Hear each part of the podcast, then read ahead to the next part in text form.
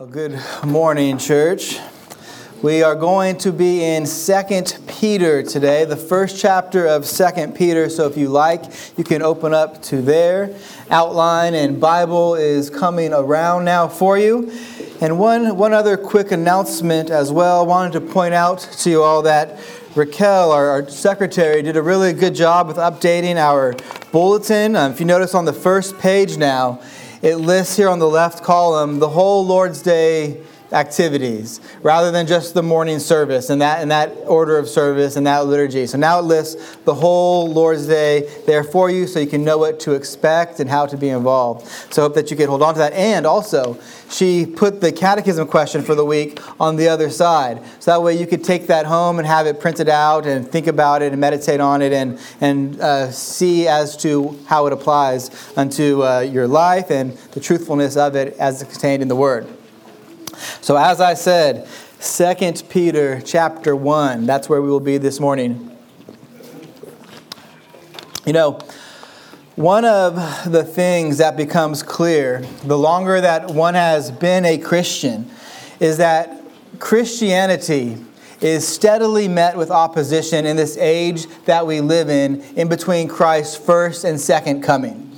The opposition to the faith once and for all passed down to the saints comes in many forms. There's many ways in which we face this opposition. I, for one, wouldn't have expected that many American pastors would have canceled uh, their church service on the Lord's Day over the circumstance of Christmas Day.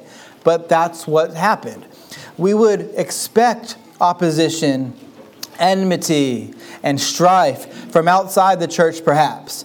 But the more familiar that you become with the scriptures, you see that what the prophets and the apostles are most concerned with are the attacks and are the opposition that comes from actually within the church, from within the people of God. And that's not to minimize that we always will contend against the world, the flesh, and the devil, Ephesians 2 2 to 3. But of course, you know, we bring our flesh with us wherever we go, and the world and the devil, unfortunately, have a way of getting into the church. But in some ways, this opposition feels like going up against that mythical Hydra monster. Uh, you, you know, you cut off one of its head, and then two more appear to take its place. Strike another blow, and then another display shows itself, and so on, and so on, and so on. And so it is with dealing with this beast of opposition that comes against the church. And we can hack away at those different heads of this monster, and sometimes you need to do that. But what is its source? You hack off a head and it still lives, right? So that tells us that there's something behind this opposition. And a lot of the inertia that the church spends in contending with opposition is often against the fruit and not the root of the problem. And sometimes, again, you need to deal with those fruits because those, those are damaging and harmful as well too. But what could be the root of the opposition? What has been the issue at the center of every battle that the church as a whole, or even really as in, we as individuals, face and struggle against? It has always come down to the authority and the truthfulness of God's Word the authority of Scripture has been for the past two centuries under almost constant attack. And so it's no surprise that that should be the very battle that we face at this hour as well. And what we are beginning to see is that more Christians, even those who consider themselves evangelicals, they are questioning the full and complete inspiration and inerrancy of Scripture.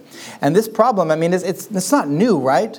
It goes all the way back to the Garden of Eden before the fall. It's always been the issue in every age. You know, did God really say, is that infamous line from the serpent there in the garden? And so it's no surprise that we face this issue in our day as well. Inspiration, meaning that the scriptures are in fact God's word, and inerrant, meaning that they are without error and therefore trustworthy. And, and this means that it is, it is even more crucial that we understand and that we defend and that we celebrate, that we celebrate the authority of the Bible in our homes, in our churches, in all places. And this morning's text will help us to do that because Peter is dealing with opposition in his day, which has the same root problem. And this, there's a matter that Peter is going to bring back to the Word of God here in our text. So let's read our passage and then we'll ask the Lord briefly to bless our time through prayer after we read it. So the reading of God's Word beginning at verse 19 in 2 Peter chapter 1. And we have the prophetic word more fully confirmed, to which you will do well to pay attention, as to a lamp shining in a dark place until the day dawns and the morning star rises in your hearts. Knowing this, first of all, that no prophecy of Scripture comes from someone's own interpretation, for no prophecy was ever produced by the will of man. But men spoke from God as they were carried along by the Holy Spirit. That ends the reading of God's holy, inspired, and sufficient word. Let's pray. Our Father in heaven, we do thank you for giving us time to open up your word together. We know that you have the words of life, that Jesus, you are the way, the truth, and the life. And so we pray that you would exalt yourself among us this morning, that you would give us eyes to see and ears that hear, like we just prayed in that song together just a moment ago, knowing that any understanding we have ultimately comes from you, Lord. So open up our eyes to the truthfulness and the wonderfulness of your word this morning, we ask and pray in Jesus' name. Amen. So, if you remember, um, this is actually the second half of the case that Peter has been making to his audience. We dealt with that few, uh, many weeks ago. But he's dealing with a specific matter before the church in his day, but that's not to say that it's unique to his day. Uh, we need to be ready and be ready to contend, that is, with the same matters in our day, now roughly 2,000 years later than when Peter went under inspiration when he wrote this. And so we'll get to what that means and why it matters. But first, let me remind you of the context of this so that we can know about the specific points that he makes and how they fit into the larger argument of the letter. So, if we were to limit our understanding of 2 Peter just to the first chapter, we could say that he's, he's writing to instill in his readers a concern for godliness, uh, for, for holiness, verses 3 through 11, we saw the power, the purpose, and the plan for godliness. And then in verses 12 through 15, Peter reminds them that he is soon to give up this tent, his body. That is, that he's soon to die. But these qualities that he mentioned in the previous verses, he was teaching them that they need to be remembered and valued even after he departs. And he begins this way with a narrowing in on godliness, how the Christian life should be marked by godliness because of opposition in the church. Uh, opposition, opposition that is already there, and opposition that he foresees coming in stronger. And we'll see that in chapter 2 and 3, that there are these false teachers among them arguing that a promiscuously a promiscuous sensual lifestyle is acceptable for Christians. And then in order to appease the consciences of those who listen to them, these false teachers, look at what they say in chapter 3, verse 4. Verse 4, this is what Peter says the false teachers will say. He says, They will say, Where is the promise of his coming? For ever since the fathers fell asleep, all things are continuing as they were from the beginning of creation. So Peter exhorts the church, telling them, eventually he'll go on to be, say, be saying, pay no attention to these false teachers. Don't get entangled in their lies. Instead, think of the plain teaching of the Lord Jesus Christ and pursue holiness. And as a matter of fact, the reality is that Jesus is coming again. And there will be a parousia, that's his second coming. And when Jesus returns, he will judge the living and the dead. Salvation for his people and judgment for the wicked. And so, the very thing that the false teachers are saying, you know, go ahead, live a promiscuous, live a sensual lifestyle. It doesn't matter. Jesus isn't coming back anyway. Everything's gonna, everything is continuing on as it has been forever. Peter turns that on his head here, and he's, he's saying, No, no, no, that, that's not the truth. The Lord Jesus is coming again, and that means we actually can't be given over to sensuality. Look at chapter 3 again, verse 11 through 12. He says, Since all these things are thus to be dissolved, What sort of people ought you to be in lives of holiness and godliness, waiting for and hastening the coming of the day of God, because of which the heavens will be set on fire and dissolved, and the heavenly bodies will melt as they burn? The false teachers, they rejected that the Lord was actually going to return in this manner, with earth renewing judgments. And so Peter is reminding them that indeed Jesus will return. And he gives them two pieces of evidence.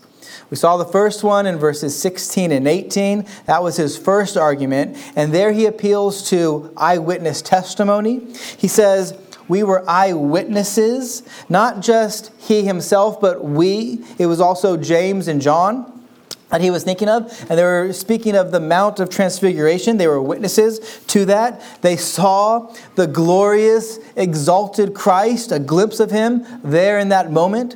They heard the voice of the Father who said, This is my Son, in whom I am well pleased. And at that event, there where Jesus was glorified, it was to emphasize that he would be coming again after he did what he did to come and redeem his people in his first coming.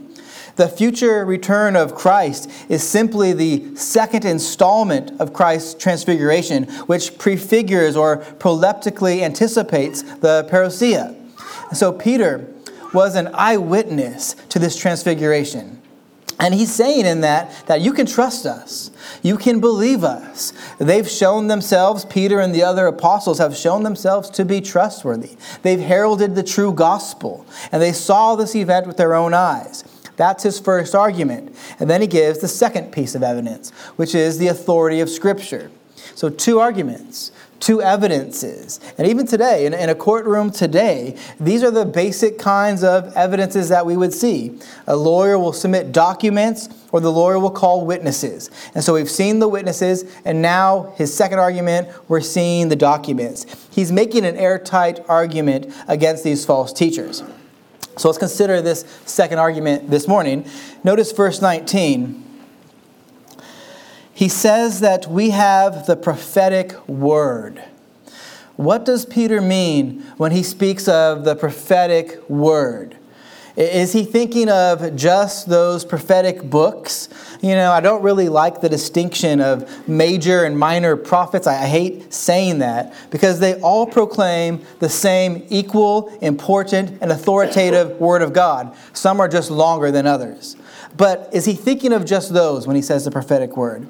Or does Peter have in mind just spoken prophecy, um, oration, the oral giving of God's word? Is that what he's thinking of when he says the prophetic word? And if that's the case, perhaps not even scripture at all. Or is it perhaps the Old Testament that he's thinking of, all of the Old Testament? Well, I would argue that Peter is in fact thinking of all of Scripture. That's what he says, that's what he means when he says the prophetic word. He's referring to all of Scripture. He's certainly thinking of what has been written down as well, which is we see that in verse 20. So, verse 19, he mentions the prophetic words, and then in verse 20, speaking of the same topic, he calls it the prophecy of Scripture. So, we have the prophetic word and the prophecy of Scripture. Scripture is the Greek word graphe, and it literally means writings. So, we're thinking not just of oral traditions, not just of some spoken events, but truth that has been written down and preserved in the Holy Scriptures, this prophetic word. And not just the prophetic parts. Scholar Richard Bauckham affirms that prophecy is synonymous for, with Scripture because, in the current Jewish understanding, all inspired Scripture was prophecy. So, you know, for example, we think of the genres of books. We think there, you know, there's wisdom literature, and that's true, and there's historical narrative, and there is you know, apocalyptic literature, and there is um, poetic literature like Proverbs as well all for the as a Jew would understand this word prophecy, especially at the time of Peter's writing, he would think and he she would think that all of it is prophetic. All of it comes from God. All of it has a divine origin. So it's not just those books at the end of the Old Testament. It's not just oral tradition. Um, you may have heard of this before uh, the term the law and the prophets as a general designation for the Old Testament. You may have come across that before. Um, sometimes it's just even called the law, even. Well, here I think it's referred to simply as the prophetic word. All of the Old Testament, and even actually more, is simply referred to as the prophetic word. John Calvin says, I understand by prophecy of Scripture to be that which is contained in the Holy Scriptures. So, this is a broader term, and it's simply referring to everything that God has given in the way of Scripture. Peter, he has described the word as carrying a prophetic tone or a prophetic element that characterizes it generally. And the whole Old Testament is a prophetic word spoken about the Messiah. It all points to Jesus. When we read our Old Testaments today, church, and this has been true ever since the Old Testament canon was completed, we should be reading it with an eye toward Jesus, towards God's plan of redemption and reconciliation in Christ Jesus. Everything is either is pointing either explicitly or implicitly to the gospel. The, everything that happened in the Old Testament is true. It truly happened. And it happened according to God's sovereign plan in such a way that it also foretold what Christ would do, that he would be our substitute there upon the cross, that we would have our, our sins forgiven, so that we can have salvation and rest in Christ, that God would be our Redeemer. That's all there in the Old Testament as well as in the New Testament, which we commonly, you know, assume and expect it to be in, but it's there in the Old Testament as well. We see this fairly plainly at a few points in the New Testament. Uh, remember when John records a discussion with the Pharisees who were rejecting Jesus' claim to be the Messiah. Uh, they were rejecting his claim to be the prophet, priest, and king. And so Jesus tells them, this is John's gospel, uh, John 5 39. Jesus tells them, You search the scriptures because you think in them you have eternal life, but they are that which speak of me. Jesus says, Go through the scriptures. You're searching them for eternal life, but actually, they're all about me. And, the, and at that point in history, when Jesus is saying that, what could he be talking about? He's referring to the Old Testament. The New Testament hadn't been compiled and written down and set forth at the time of Jesus' discussion with the Pharisees. You've in Luke, you remember chapter 24, I'm, I'm sure, the road to Emmaus, uh, verse 27 there. Jesus, where we read um, that Luke records, and beginning with Moses and the prophets, he interpreted to them in all the scriptures the things concerning himself. Then, in just a few verses later, Jesus is with his disciples, and this is Luke uh, 24 44. He says to the disciples at that point, These are my words that I spoke to you while I was with you. That everything written about me in the law of Moses and the prophets and the Psalms must be fulfilled.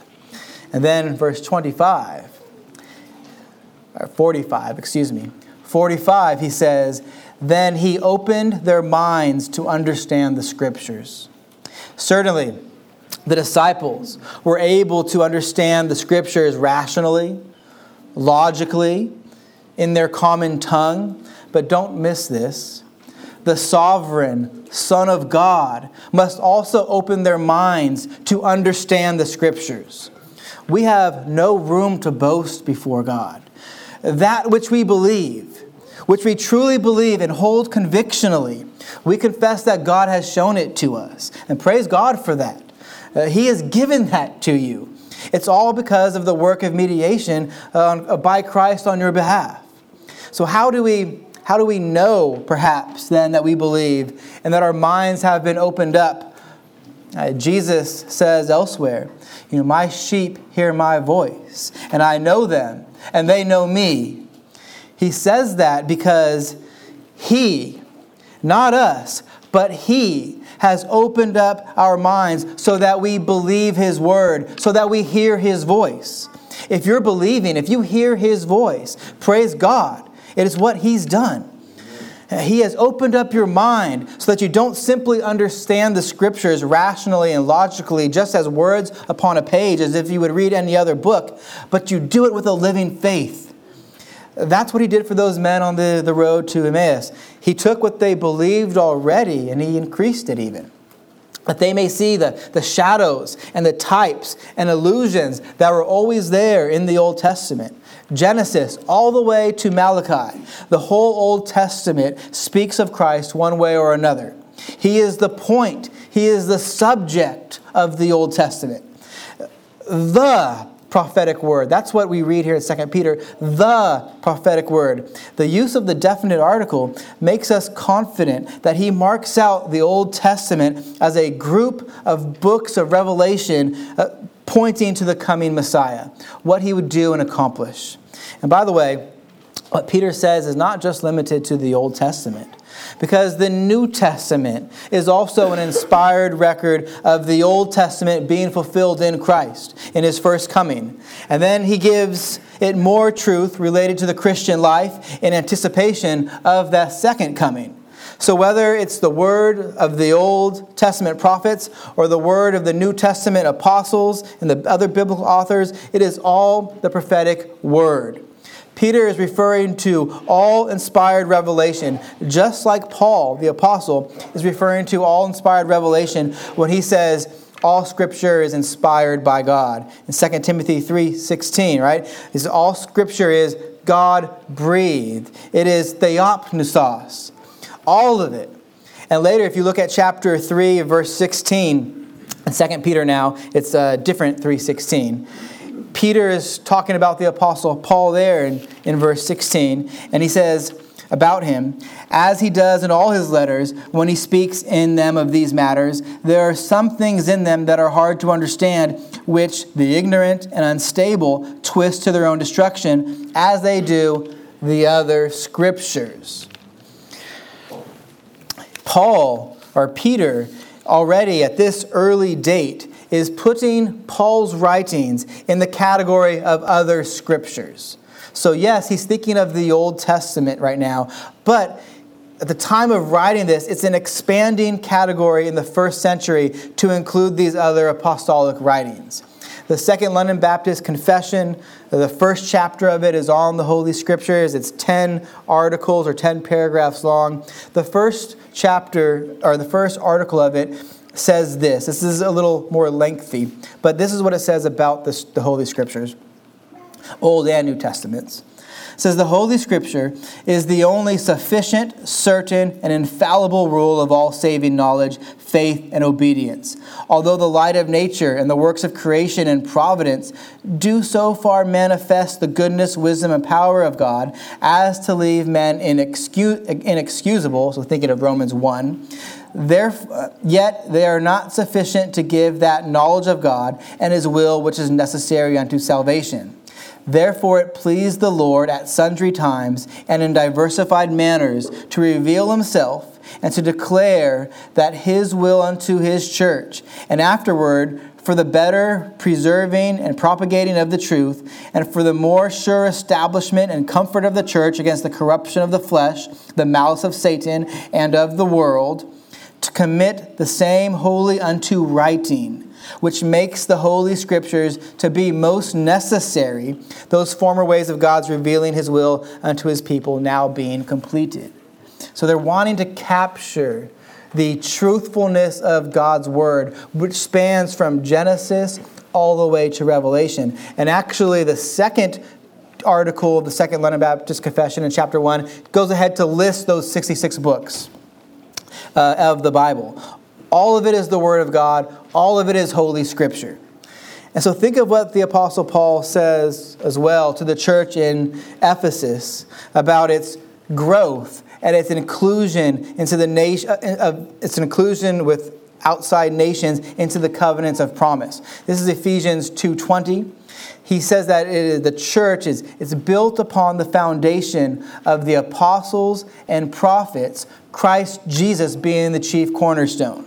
You see, if the foundation of the church, of which Christ Jesus himself is the cornerstone, if it contains the words of God in the teaching of the prophets, then what also must the teaching of the apostles be, but the word of God as well? And though we don't know the point in time in which the authors of the New Testament epistles realized that they were writing authoritative letters on the same level with the Old Testament, but there's enough evidence in their letters to indicate that they did realize it at some point. Meaning that what Peter was not was saying here in his second letter is not just some suggestion based off of wisdom.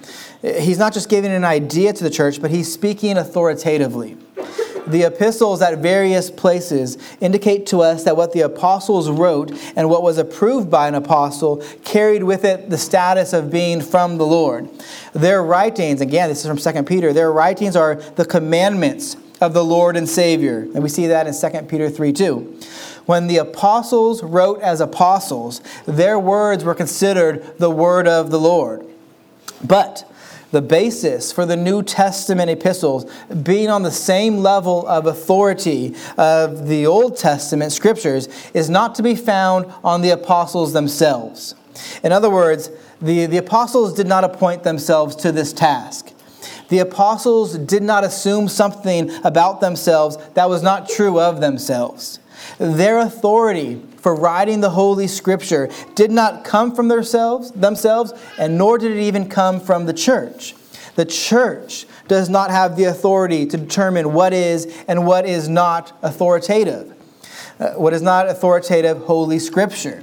In fact, the apostles do not have authority in and by themselves to determine what's authoritative Scripture for the church.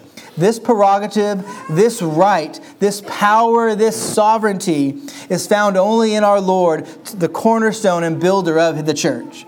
I recall the words of the Lord to his apostles. Uh, he says to them that the Helper, the Holy Spirit, will teach you all things and bring you to remembrance of all that I have said, John 14, 26. He will Again, he says, He will testify about me, and you will also testify, because you have been with me from the beginning. John 15, 26 to 27. And then he will guide you into all truth. He will disclose to you what is to come. John 16, 13. The Holy Spirit's work was to authorize the apostles for them to set forth Holy Scripture. Our Lord Himself is the basis for the epistles being added to the Old Testament scriptures as the written Word of God. Brothers and sisters, we can have confidence that what our Lord promised to the apostles, He has fulfilled in, their, in the written documents contained in the New Testament. And that means that the New Testament is authoritative just like the Old Testament is. And this is important because of Peter's next statement, because of what he's about to say next in verse 19. So he says we have the prophetic word more fully confirmed, that the word is more sure. Now, a lot of the commentators think that Peter is saying that the eyewitness testimony to the transfiguration is made more sure when it's confirmed by the prophetic word. So, in other words, they're thinking that he's saying something like, We saw the transfiguration, and then, you know, we also read about the coming of God and the end of the world. And so that makes what we saw even more sure. And what that does then is it elevates experience over Scripture. But that's not Peter's intent here. The, the ESV is a good translation of the original Greek, and Peter is doing something that is surprising, something that we probably wouldn't expect um, to happen, especially the way we understand things today. What he's saying is this He's saying, as good and as trustworthy is the experience that we had, this prophetic word is more sure. As good as the experience was that we saw, the prophetic word is more fully confirmed. And while it is true that they saw Christ's majesty and that in seeing his majesty, they may have had their own mind, uh, they may have had some confirmation then of the Old Testament prophecy, it would be a very strange statement if it meant that their experience validated Old Testament prophecy. It would seem strange to me to say that because it would be saying, as strong as the word is, there is something even stronger, and that's our experience. And, and now, when that happens, you flipped things and you have experience verifying Scripture.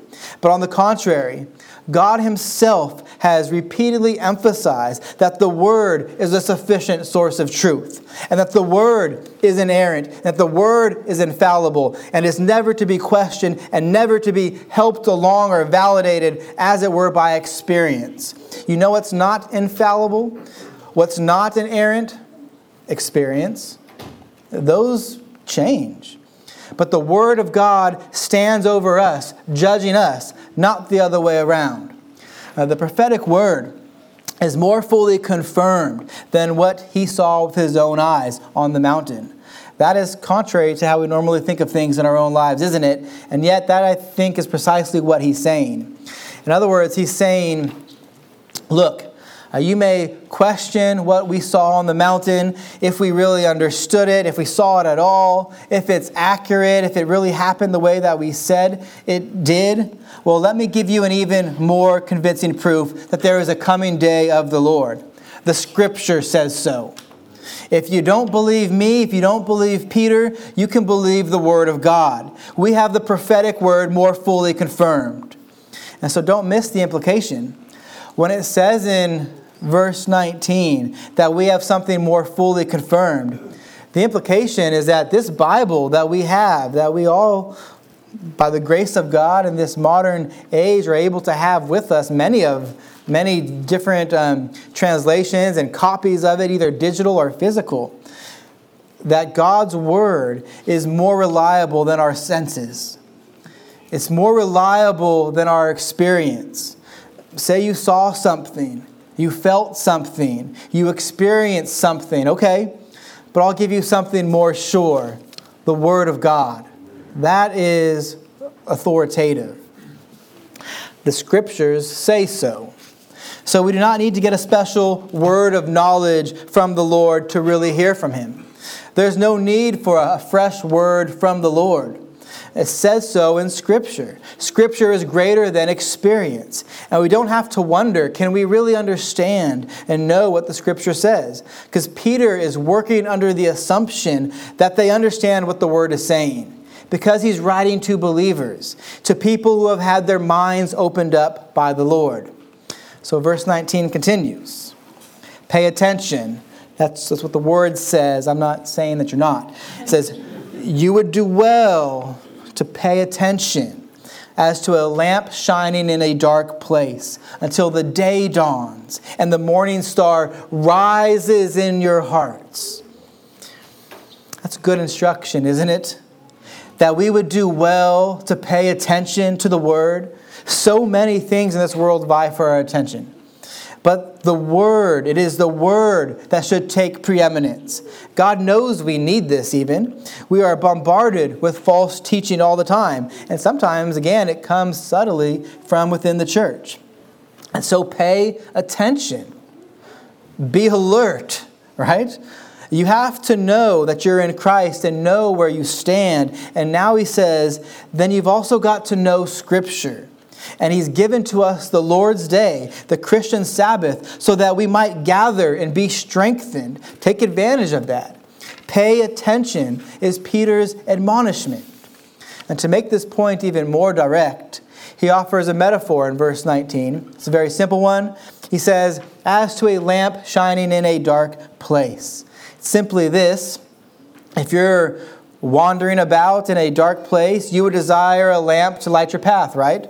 Uh, New Year's Eve, for those of us in, who live in Oakley, right? Power goes out, and immediately we're lighting candles and searching for flashlights and battery powered lanterns. So it is with the Word. And you would do well to heed the Word like a man who is wandering in the dark would take heed to a lamp. It's simple. And this world, spiritually speaking, is covered in darkness, isn't it? And the church, with the Word of God, is like a light on a hill in this world. And it's the Word of God that makes the church that light. Our good works would be nothing without the Word, they would be baseless. The Word, says the psalmist, is a lamp unto my feet, a light unto my path. Psalm 119, 105. The Word is like a lamp to give light when our way is uncertain. And it's not just a suggestion. Again, God's Word is authoritative. You need His Word. I need His Word. We all need His Word. And we go about the path of life to our own peril when the Word of God is not a lamp to our feet and a light to our path. We should be in the Word, reading it daily, setting aside time for that and meditating upon it. We have that blessing available to us at this time. The church in years past didn't always have that. And we'd be foolish to not take advantage of it. It's a healthy supplement to the means of grace that you receive on the Lord's day. The, the scripture is a light in the darkness, and it shines, but only temporarily, Peter says. It's going to endure forever, but it shines as a light in the dark place temporarily because it is only as long as that we are in this world, this age, that there is this darkness. And that's what he says. Follow his thought in verse 19. He says, We should pay attention to it as a light, as a lamp shining in a dark place until. Until. What that means is only for a while. It's not permanent until the day dawns and the morning star arises in your hearts. What is this referring to? In the Greco Roman world, the morning star was the planet Venus. And now Peter sort of co opts this image and then put it into an Old Testament framework. And he's using it to now refer to Christ, which again, remember, Jesus opens up our minds so that we can see how the Old Testament is pointing to him, that he's the point and subject of it. And this is referring to Christ here in Numbers 24, where Balaam prophesied. verse 17 and 19 in Numbers 24. It says, Balaam's prophecy says, I see him, but not now. I behold him, but not near. A star shall come out of Jacob, and a scepter shall rise out of Israel. It shall crush the forehead of Moab and break down all the sons of Sheth. Edom shall be disposed. Edom shall be disposed. Seir also, his enemies, shall be disposed. Israel is doing valiantly and one from Jacob shall exercise dominion and destroy the survivors of cities. That's talking about Christ. There's a messianic prophecy that a star from Jacob, from Israel's lineage, would come and he would be a destroyer of the wicked, a judge of the nations. This is not simply a prophecy about Christ's first coming, friends. We could say that it's about his coming in general, but it certainly includes his second coming and the judgment of the wicked. So, it makes sense that Peter would use this imagery when the morning star rises in your hearts, when this star of Jacob comes to judge the nations, and when he says, it's rising in your hearts. He's speaking of our hearts, the church's heart. It's, it's our experience of Christ coming, as it will be a swelling up and a filling up of joy in our hearts to see Christ return. It's a joyous event, which will be such wonderful good news to us, but also at the same time, such grave news for those who are the enemies of Christ, to all who have opposed him. When Jesus comes, will not need the prophetic word to shine in a dark place because this place will no longer be dark for us. Sin will finally be put to an end, and then our hearts will be enlightened by the morning star himself. And that to which prophecy points will have arrived. Not to say that we won't have the word, I think that we will. Why would you know this testimony be totally done away with? But the darkness will be gone. And, and Jesus, the morning star himself, will be our light. Uh, Peter's opponents, these false teachers, they reject that. It, and it, we should know that it's not incompatible to speak of an eschatological event and then its interior impact on us as well. The knowledge of God that shines upon us in conversion, 2 Corinthians 4 6, will reach its consummation at the second coming, the parousia. Then, verse 20 and 21, we consider the interpretation of Scripture. It reads, knowing this, first of all, that no prophecy of Scripture comes from someone's own interpretation, for no prophecy was ever produced by the will of man, but men spoke from God as they were carried along by the Holy Spirit. First of all, is how Peter begins. You can tell that this is important to Peter He's getting now to the source of Scripture and the reasoning that we are to have in interpretation of it in light of the importance of it. It's a word of caution, really, for this light that is in the darkness. We aren't to think of it as simply man's wisdom, but that this wisdom, this light, is from God. It has divine origin. And we must remember that in light of what the false teachers say about it because they're, they're challenging that, they're questioning it. David Helm notes, in essence, he is arguing that the Bible in particular, the fullness of its message from first to last, is not myth. It isn't the stuff of fables and fairy tales. Nothing written down here came forth from the mind or will of man. As such, the scriptures are not a human record of history of God. Rather, they contain the true and authoritative story of God as he enters into human history. Close quote. Uh, there are human authors that God superintends in the writing of Scripture, but Scripture has a divine author that we must acknowledge. That's why it is authoritative, that God carries them along, He superintends them, but there is a divine author who is doing that, and that's why it's authoritative.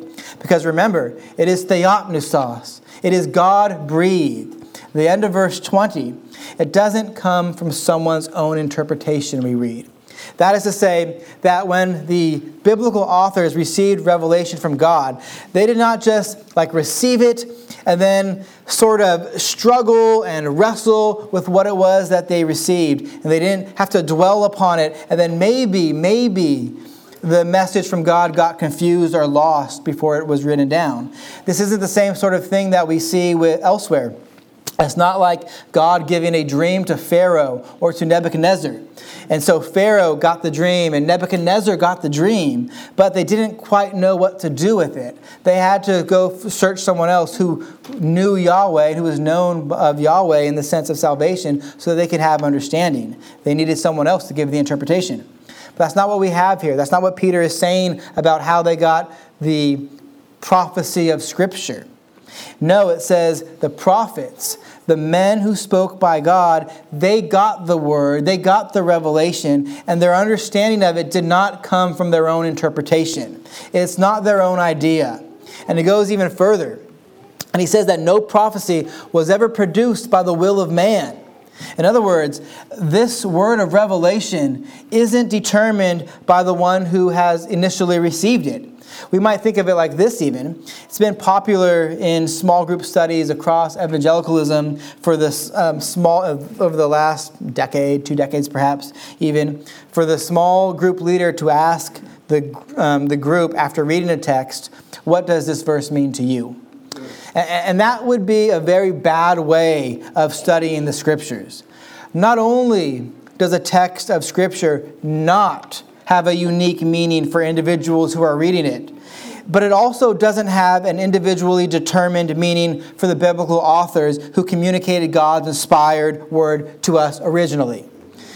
Its source of meaning, every biblical text, its source of meaning comes from God, and it needs to be understood in light of the corpus of Scripture itself. The right question to ask when it comes to the interpretation of God's Word is not what does this text mean to me, but what does this text mean? What does it mean as it came from God? Chapter 1, article, again, article, uh, chapter 1, this time article 9 in the Second London Baptist Confession says this, and this is on your outline as well. Uh, the infallible rule of interpretation of Scripture is the Scripture itself. And therefore, when there is a question about the true and full sense of any scripture, which are not many, but one, it must be searched by other places that speak more clearly. That's also known as the analogy of faith. The analogy of faith is a reformed hermeneutical principle which states that since all scripture is harmoniously united with no essential contradictions, therefore every proposed interpretation of any passage must be compared with what the other parts of the Bible teach. In other words, there is one unified message of Scripture that doesn't contradict itself. And we look at Scripture to help us interpret other Scripture. We don't think, what does this mean to me? We look at the Bible and say, what is God communicating? And in other words, the faith or the body of doctrine which the Scriptures as a whole proclaim will not be con- contradicted in any way by any other passage. Therefore, you know, if you if two or three different interpretations of a verse seem equally possible, not saying that there are, I'm saying if that happens, any interpretation that contradicts the clear teaching of Scripture in other places must be ruled out from the very beginning. And so, just think of the doctrines that the false teachers that in Peter's day are wanting to um, impose upon the church, that Peter's wanting to protect the church from. They're promoting a sexually promiscuous lifestyle. They're saying that Jesus isn't going to come back with judgment. So it doesn't matter how you live, it's all grace. Well, that interpretation of Scripture is certainly then of private use. It contradicts what Scripture says, quite plainly, even. And so, therefore, these false teachers must be rejected. That's Peter's case, building up to his closing answer. Scripture doesn't come from one's own interpretation, and it certainly does not come from the will of man. But notice what verse 21 does say. Notice how it ends. It says that men spoke from God. So, and then they were carried along by the Holy Spirit. Men spoke from God. So there are two parts that we need to think of here. We need to deal with both of them. And from this, we have strong biblical support for what B.B. Warfield called concursus. In other words, that both human beings and God were fully involved in the process of inspiration. Their personality and the gifts of the human authors were not squelched or suppressed. We can detect their literary styles even today. And yet, the words that they spoke do not cancel out the truth that they spoke the very word of God. Concursus means that both God and human beings contributed to the prophetic word. Ultimately, however, and most significantly, these human words are God's words. The prophets were carried along by the Holy Spirit. Uh, the Bible portrays itself as God's word so that the scripture is stamped with divine authority. It speaks without error and it presents an organic unity. And at the same time, the Bible was produced through human instruments, giving it eh, giving in it a great variety in terms of the types and styles of writing, fully connecting Scripture to the human experience. And despite the fallibility, the, the, the ability for the human authors to err, and the varied perspective of human authors, the Bible was produced under God's full control so that what Scripture achieves is God's purpose in revealing Himself to men and women uh, the, and especially the knowledge of salvation. The human authors were able to convey God's word because of the inspiration of the Holy Spirit, who superintended the process by which the Bible was written, just as God sovereignly created and shaped the human instruments for this very purpose. Right? I mean, it's no accident that certain people wrote what they did. It's all the sovereign will of God. While we acknowledge and profit from the human character of Scripture, the controlling idea remains that Scripture is the Word of God. And so that it must be then approached reverently and received in obedience. So, Peter, he's concerned with the source of Scripture. Prophets didn't invent it. They didn't invent the word, no, not at all. The same God who spoke at the Transfiguration about the deity and the humanity of Christ, the same God who spoke of the perfection of his Son, is the same God who authored Scripture. You do well, he says, to give heed to this Holy Scripture like a light in the midst of a worldly darkness, because what is in it is not the result of human inventions like the myths of these false teachers the words of the prophets, the words of the apostles, and the biblical authors who were used by God in this unique and rare, rare way did not give us their own ideas. Quite contrary to Scripture being of human origin, Peter is setting forth the divine origin of Scripture here in these verses. For no prophecy, for no word of Scripture, no word of God, not any, was ever Absolutely ever. Notice the emphasis ever. No prophecy was ever at any time made by an act of the human will. The Bible is not the product of men. God used human authors to accomplish the telling, writing, and preserving of his revelation to us. And when it came to the original receiving and recording of that revelation, they were carried along by the Holy Spirit. And all those men, that means they were moved by the Holy Spirit. It's a present passive participle. It means that they were continually carried along, continually brought along as they wrote. It's used, the same verb is used in Acts 27, verses 15 and 17, of a ship that's being blown along the sea by the wind, just brought along. The unique shape of the ship and the material it's made from determine the way it moves, but the wind is ultimately carrying along. And that's the way we should look at it. The prophets had their sails raised, as it were, John MacArthur says. The spiritual sails were raised, and the Holy Spirit filled them with his breath and blew them along in the direction he chose them to go. As they wrote, they moved along by the power of the Holy Spirit. And because God God's action and giving us scripture, we can say with Peter that God's word is more fully confirmed than any experience someone has and tells us about, and it's even greater than any experience we may have ourselves. Church, we must never give up ground when it comes to the authority of scripture. That is where the opposition against the church is always aiming. Did God really say? Does it matter if we do this or live like this? Uh, you know, the times have changed. The church needs to catch up with the times. If God inspired it, which He did, then can it be with error? Can you have inspiration and lack inerrancy? You can't, because if you have that, then you're saying that God gave error or that He wasn't mighty enough to prevent the human authors from error. Both of those options should make our skin crawl over what it says about our triune God. No, instead, what we confirm is what the scriptures say that God has inspired his inerrant and authoritative word, and so we should celebrate that and we should confess that. That's where the attacks are coming against God and his church. Did God really say? All of these attacks are ultimately aiming at the authority of God's word. Who is going to have authority, church? Man or God?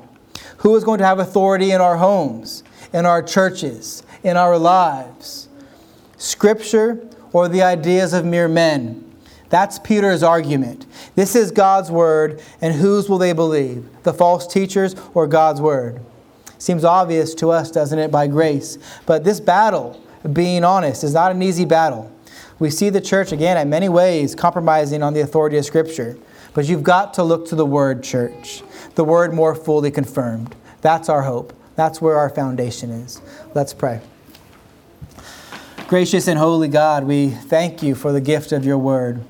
Knowing that from your plan of creation, we can look at the world and nature and understand that there is a God but we would not know the truth about our sin and the glorious plan of redemption if it wasn't for your giving of the word and the events that you caused to bring about throughout the course of history, which led up to it and promise again the second coming of Christ, the consummation of his kingdom, which we look forward to, Lord God. We look forward to it knowing that the morning star at that day will fill our hearts with joy and we pray, Lord, for boldness that we might tell others of this great day which is coming, and that you would cause us to be protected and to be discerning so that false teaching may not lead us astray. We need you, Father, Son, and Holy Spirit. We pray that you would continue to illuminate our hearts and our minds, that you would be exalted among us. In Jesus' name we pray. Amen.